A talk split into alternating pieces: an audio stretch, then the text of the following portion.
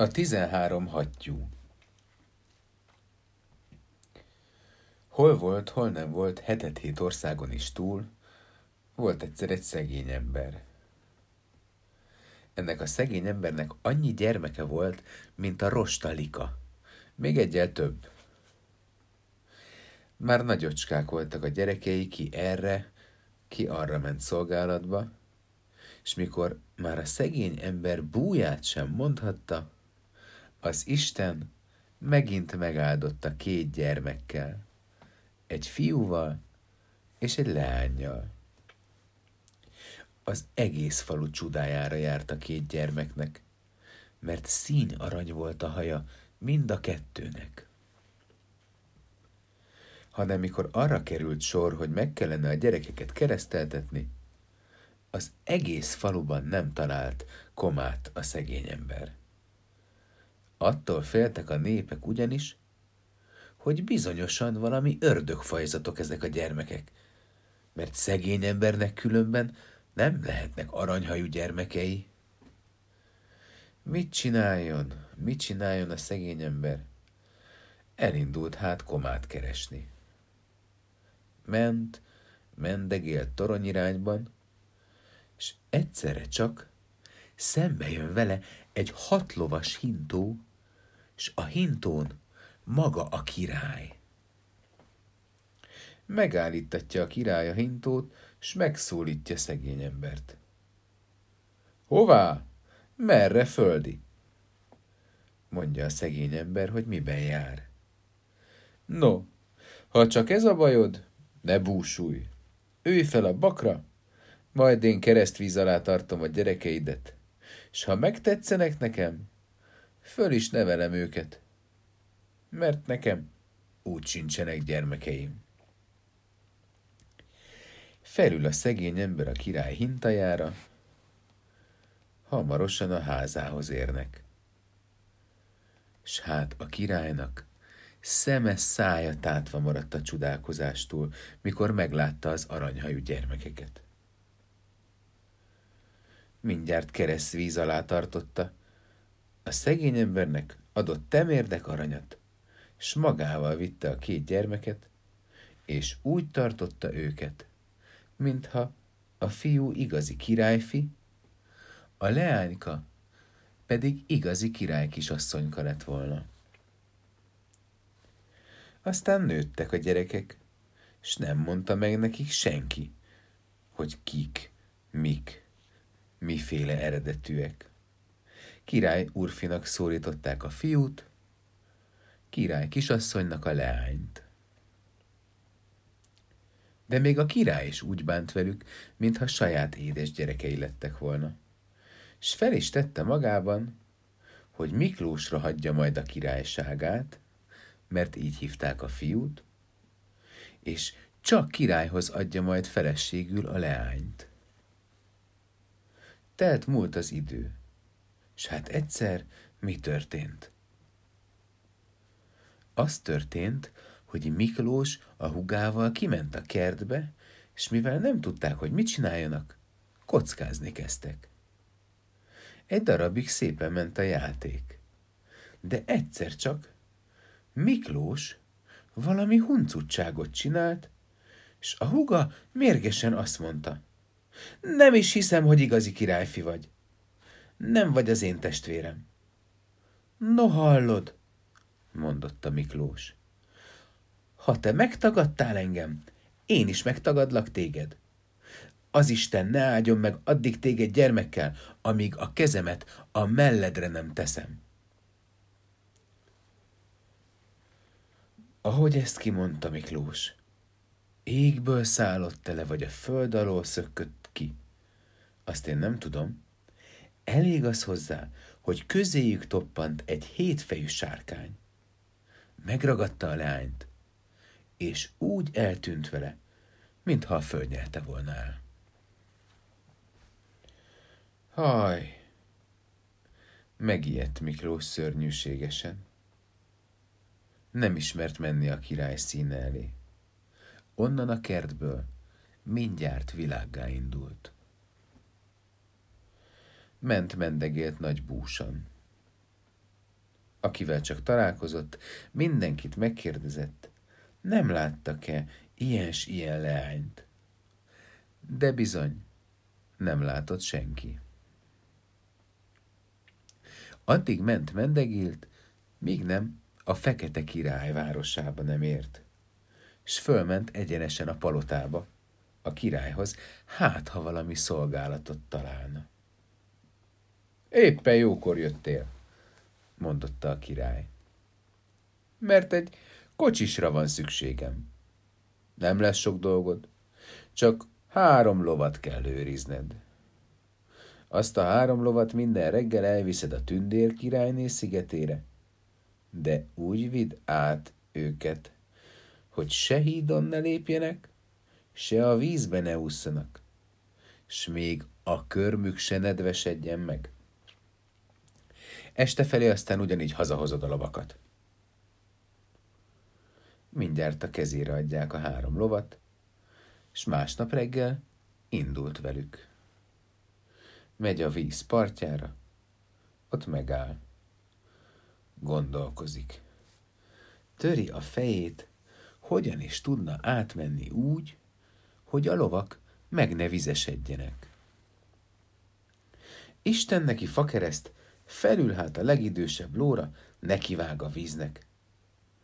És hát a lovak olyan szépen átmentek, hogy még a körmük sem lett vizes. No, hát ezen ne csodálkozzatok, mert mind a három ló táltos volt. Által mennek a szigetre, s hát azon csupa fű van. Akkora, hogy a derekáig ért Miklósnak, és a sejemrétnek közepén egy ragyogóan szép almafa. Elereszti a lovakat, hadd legeljenek, ő pedig leheveredik az almafa alá. No, éppen el akart szenderülni, és hát olyan szép énekszó zendült meg a feje fölött, amilyet bizony ő még világ életében nem hallott. Néz erre, néz arra, vajon ki énekel? Kik énekelhetnek ilyen szépen? S hát tizenhárom hattyú repdes az aranyalmafa körül. Azok daloltak. S ím halljatok csodát, a tizenhárom hattyú leszáll a földre, és abban a pillanatban mind leányjá változik. Haj, de gyönyörűek voltak ezek a lányok. Különösen a tizenharmadik. Ennek a bokájáig ért az aranyhaja. Ez volt a tündér királyné. Nézi Miklós, nézi nagy álmélkodással, és hát egyszerre csak hozzámegy a tündér királyné, és mondja neki szépen, kedvesen. Isten hozott Miklós, éppen téged vártalak. Hallottam a híredet, tudom, hogy világ bújdosója lettél a hugod miatt, de ne búsulj, majd én megvigasztallak, és megtalálod a hugodat is. Csak jár ide egy esztendeig. Az aranyalmafa alatt találkozunk minden nap. De jól megjegyezd Miklós, hogy ez alatt az egy esztendő alatt senkinek sem szabad megmondanod, hogy találkozol velem, mert ha elárulsz, akkor kereshetsz még a világ, világ, s még két nap.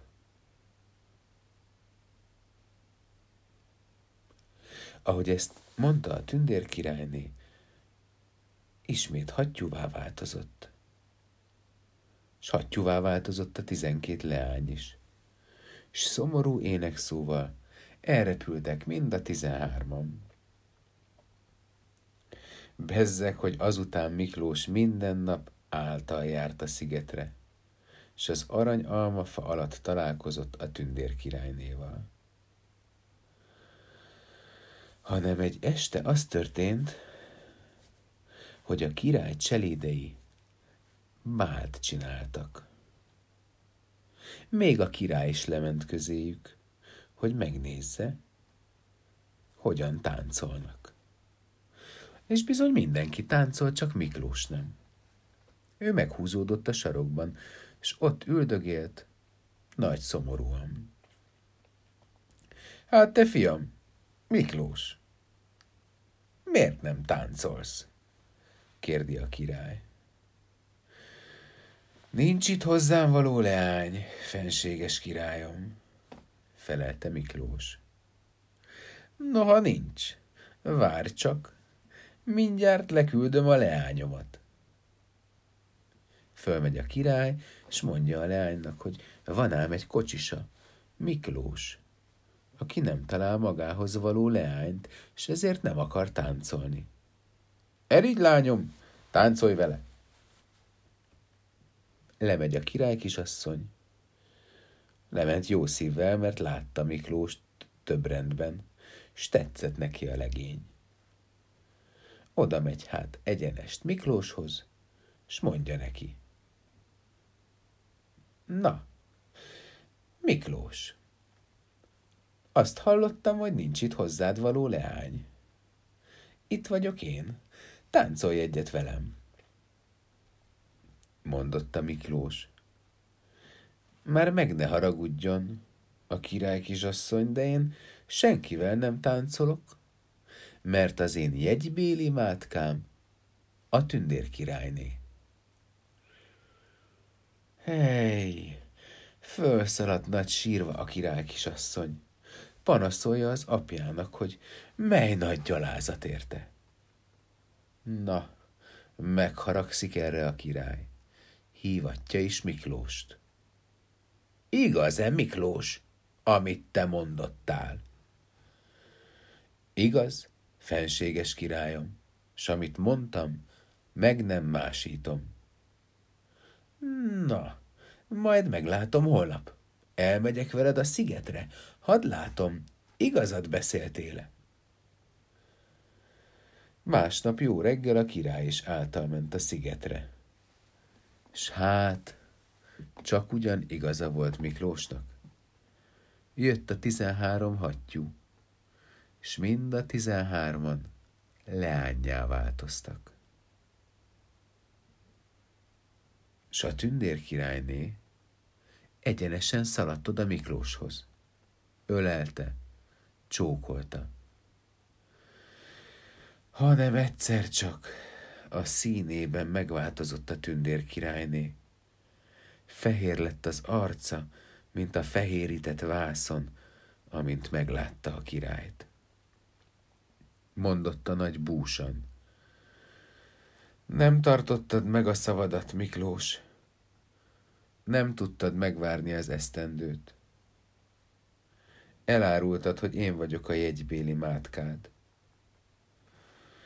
Most még jöhetsz az aranyalmafa alá. Hattyú szárnyam már csak egyszer nő ki, hogy hazamehessek. Isten tudja, látsz-e többé vagy sem. Azzal mind a tizenhárom leány hattyúvá változott, és szomorú ének szóval elrepültek. Haj, nagy, nehéz búbánat esett a Miklós szívére. Hazavitte a király lovait, és aztán elment világgá. Ment mendegélt hetet-hét országon, és amint ment mendegélt, egy malomhoz ért. Bemegy ide, és köszönti a molnárt. Adjon Isten jó napot, Molnár gazda. Adjon Isten, fiam. Hol jársz itt, ahol a madár se jár? Tündérországot keresem, bátyám uram. Uram, ugyan bizony hallotta a hírét. Hogy ne hallottam volna, fiam? Hiszen én vagyok a tündér királyné molnárja. Ha nem hiába, el se indulj, mert tündérország messzebb van innét, mint ég a földtől. De ne búsulj, majd én segítek rajtad. Ide jár egy griffmadár, és az minden nap két zsák lisztet visz fel a tündér királynénak. Majd az egyik zsákba belebújtatlak, a másikba meg lisztet töltök. Felkötlek a griffmadára, és szépen fölkerülsz a tündér királyné várába. Eljön a griffmadár. A molnár ráköti a két zsákot. Liszt volt az egyikben, Miklós volt a másikban. Elindul a madár, repül, repül fölfelé, de egyszer csak nagy fekete fellek kerekedik, és szakadni kezd az eső, mintha dézsából öntenék. Megnehezednek a zsákok. És a griffmadár mind alább-alább ereszkedik.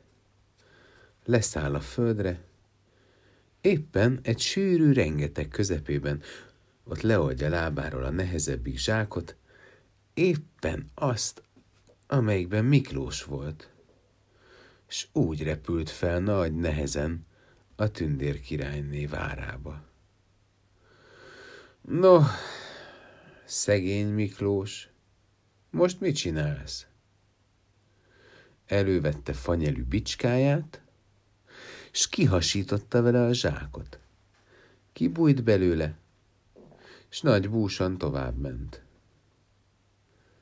Amint ment, mendegélt, egyszer csak szembe jön vele egy kis legényke. Köszönti a fiú. Adjon Isten jó napot, édes gazdám, éppen téged vártalak. Ne búsulj, majd elviszlek téged oda, ahová a szíved vágyakozik. Csak ámult, bámult Miklós. Nem tudta, hogy mit gondoljon, mert ő soha világ életében nem látta ezt a fiút. Hát jól van, mindegy, csak elvezesse a tündér királyné várába. Mennek, mendegélnek együtt, és a gyerek elvezeti Miklóst egy kovács műhelybe. Mondja a kovácsnak. Hallja-e, mester uram? Csináljon 24 pár vasbocskort. 12-t a gazdámnak, 12-t nekem. Míg a kovács a bocskort csinálta, az alatt a kovácsné behívta Miklóst s a fiút. Asztalhoz ültette, s jól megetette őket. Aztán a gyerek kimegy a szobából, s utána megy a kovácsné, akinek közbe legyen mondva egy csúnya lánya volt, s szerette volna, ha Miklós elveszi. Mert tetszett ám neki ez a legény. Na, mondom, utána megy a gyereknek, s kérdezi tőle. Ugyan bizony, hova igyekeztek ezzel a nagy készülettel? Mi bizony, felelte a fiú, a tündér királyné várába. Mert úgy tudja megkend, hogy a tündér királyné az én gazdámnak jegybéli mátkája. Látja-e Kend azt a nagy hegyet? Annak a tetején fürdik a királyné, tejben, minden áldott nap. No, az Isten segélyen, mondotta a kovácsné. Ha nem mondok neked valamit, te legényke.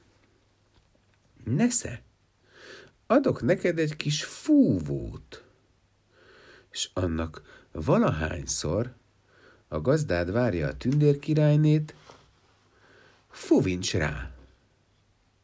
Tedd el ezt a skatuját is.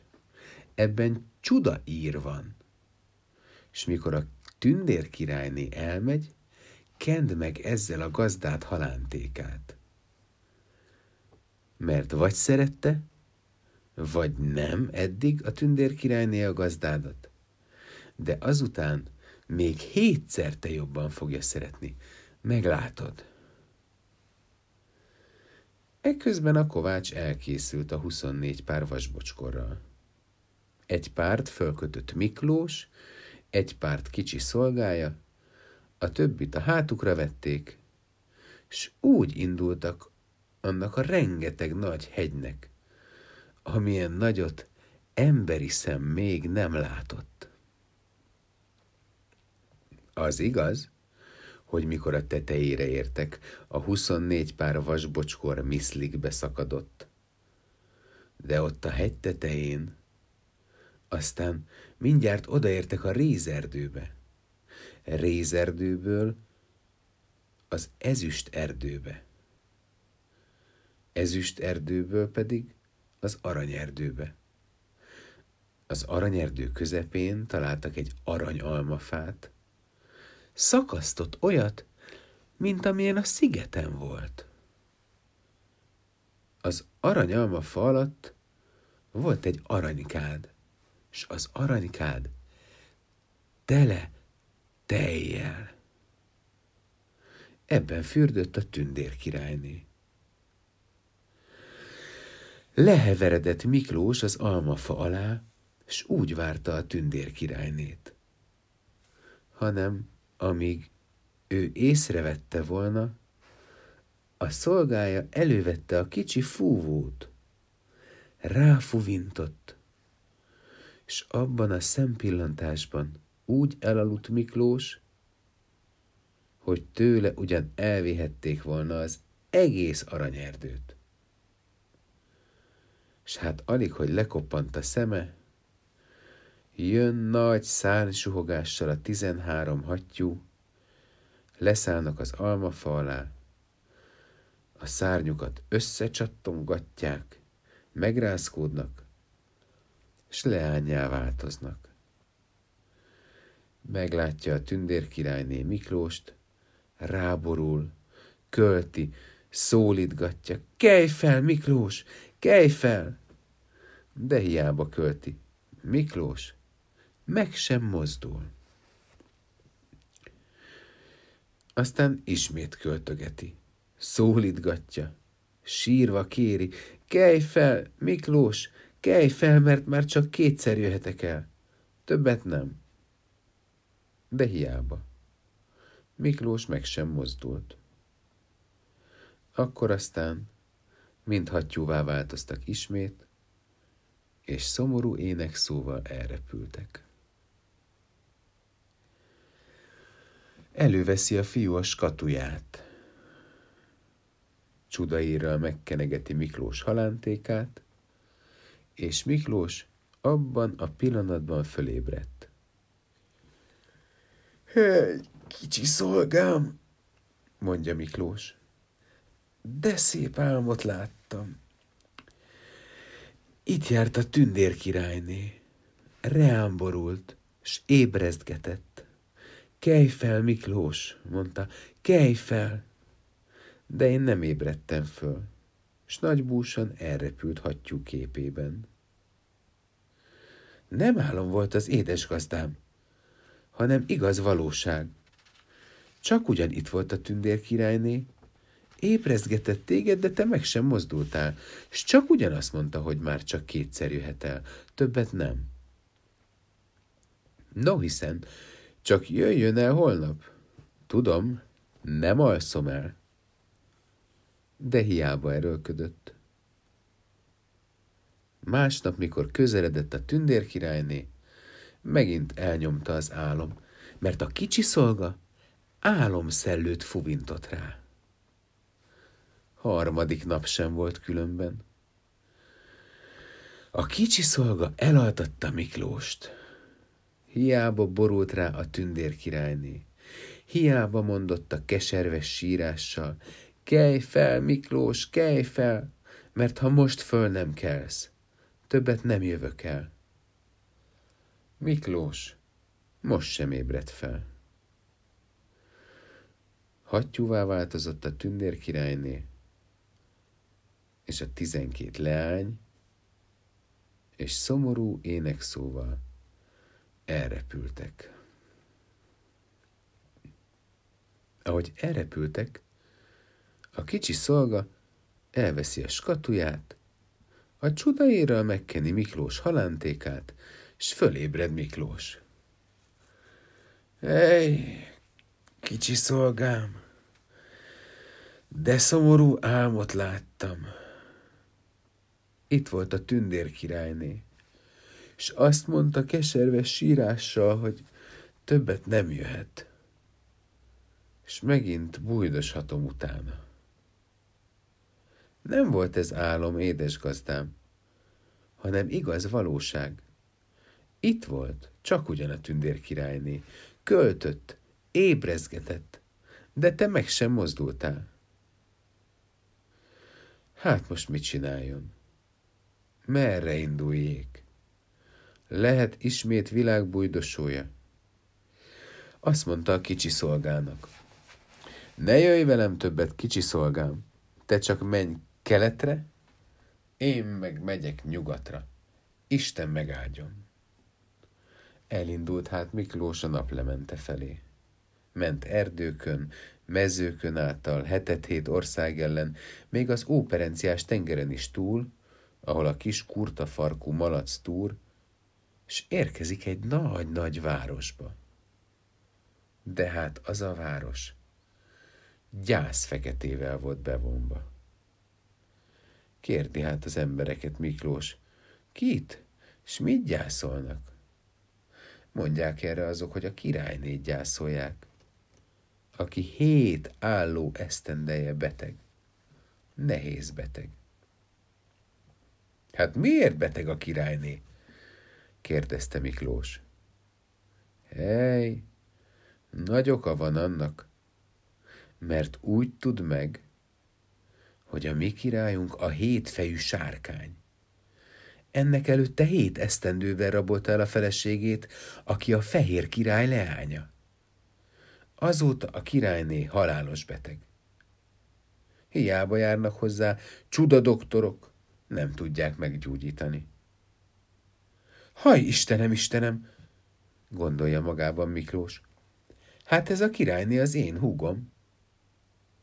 Fölmegy egyenest a palotába, ottan bejelentik, s viszik a királyné szobájába. És hát az ágyban csak ugyan ott fekszik az ő húga. Fehér volt az arca, mint a fehér liliom. De édes Istenem, megváltozott egyszerre színében a királyné. Ölelték, csókolták egymást, s én halljatok csodát, amint Miklós a kezét rátette a huga mellére, csak megszólal a szobában egy fiú. Ne félj, édesanyám, meggyógyulsz te most már. Ámul, bámul a királyné, nézi a fiút, mutatott vagy hét esztendőst. Szép aranyhaja volt, éppen olyan, mint Miklósnak. Aztán csak odament Miklóshoz és köszöntötte. Isten hozott? Miklós bátyám. Ne félj, hazavisszük az édesanyámat, és azután majd megtaláljuk a tündér királynét is. Szeme szája tátva maradt Miklósnak. Én most jött világra ez a fiú, és már minden tud. Táltos lesz ez a gyerek, bizonyosan. Azám, valóban táltos volt a fiú. Megmagyarázta Miklósnak, hogy s mind szabadíthatják meg édesanyját a hétfejű sárkánytól. Azt mondta, hogy van a pincének a hetedik lépcsője alatt egy kőhordó. A kőhordóban egy vashordó.